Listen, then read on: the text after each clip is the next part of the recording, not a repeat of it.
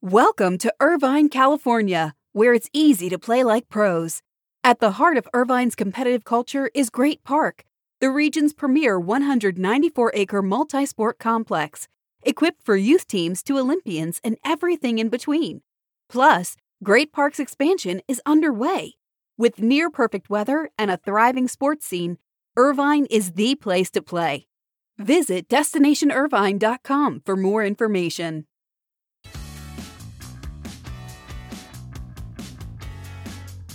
A very difficult day in Bristol, and a NASCAR legend drives off this weekend. Those are your lead stories for this morning's Buzzcast. It is Friday, November 6th. Good morning. I'm Abe Madkour. Made it to Friday. I do want to start with the news out of Bristol yesterday. I feel for so many people at that company and people who have lost their jobs at that company. ESPN laid off 300 employees and will let 200 open positions go unfilled. Our John Ourand was reporting that the cuts will affect most divisions across the company, but are concentrated in broadcast productions as people who are on the road producing games at ESPN will be greatly impacted by this. In a memo to company employees, ESPN President Jimmy Pitaro said the cuts were the result of a reorganization plan which is focused on digital streaming that predated the COVID pandemic but was certainly accelerated in recent months. Also, look for talent to be eventually impacted by these changes. But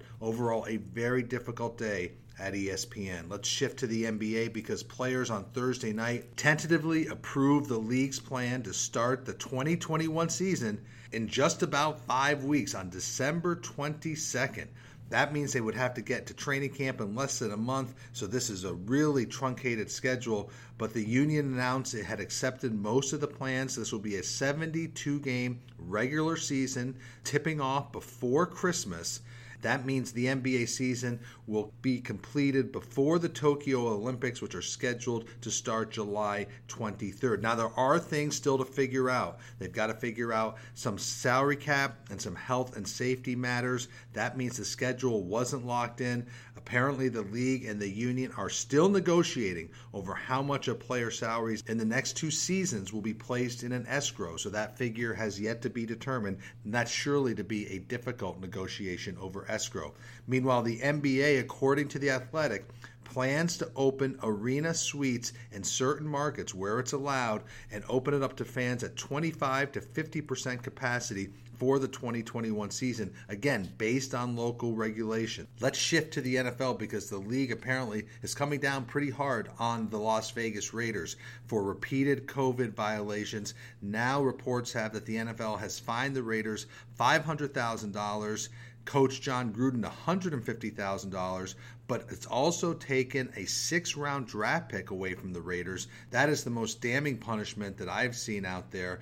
And when the league starts taking away draft picks for teams for COVID violations, you know they are really trying to send a message. The Raiders can appeal this punishment. Two stories out of baseball to keep an eye on. Incoming Mets owner Steve Cohen is becoming quite the active member on Twitter. He's tweeted that he is hoping to close on his purchase of the Mets today, and that will be followed by an introductory news conference for fans on Tuesday.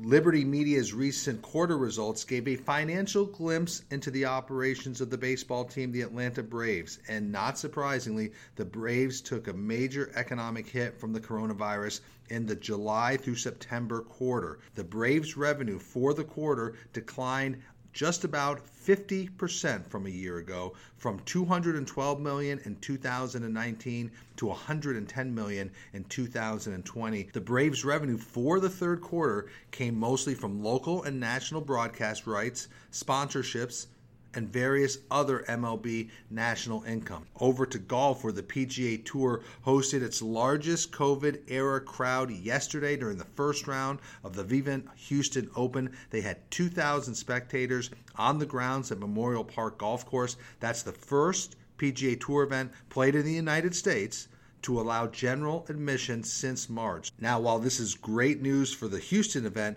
tournaments in early 2021 for the PGA Tour are still undecided whether they will allow fans on site. The Sony Open in Hawaii earlier this week, that'll be played in early January. They have already established that they will not have any fans on the ground when they play again second week of January. Well, let's end with two events over the weekend. First, congratulations to NASCAR getting so close to crowning a champion. Remember when NASCAR returned at Darlington, first sport really to return? That seems like so long ago. Well, Phoenix Raceway will host the NASCAR Championship over the weekend and especially the championship race on Sunday. About 20% of the track will be filled. That's about 8,000 fans at Phoenix Raceway. The big story for me a farewell to Jimmie Johnson. What a career. What a 19 year career for Jimmie Johnson. He's won 83 times on the series. That's tied for six all time. He has seven NASCAR Cup championships. What a great ambassador for the sport, a great driver. There's an absolutely killer ad campaign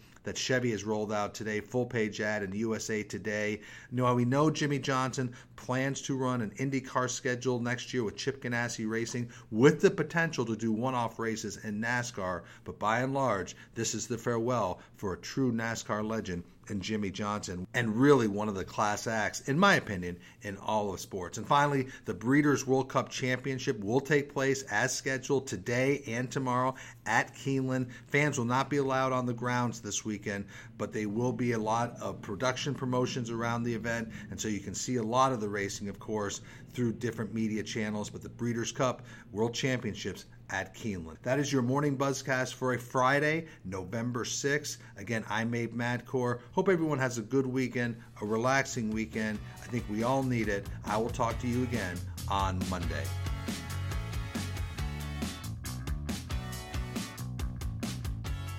Welcome to Irvine, California, where it's easy to play like pros. At the heart of Irvine's competitive culture is Great Park the region's premier 194 acre multi sport complex, equipped for youth teams to Olympians and everything in between. Plus, Great Park's expansion is underway. With near perfect weather and a thriving sports scene, Irvine is the place to play. Visit DestinationIrvine.com for more information.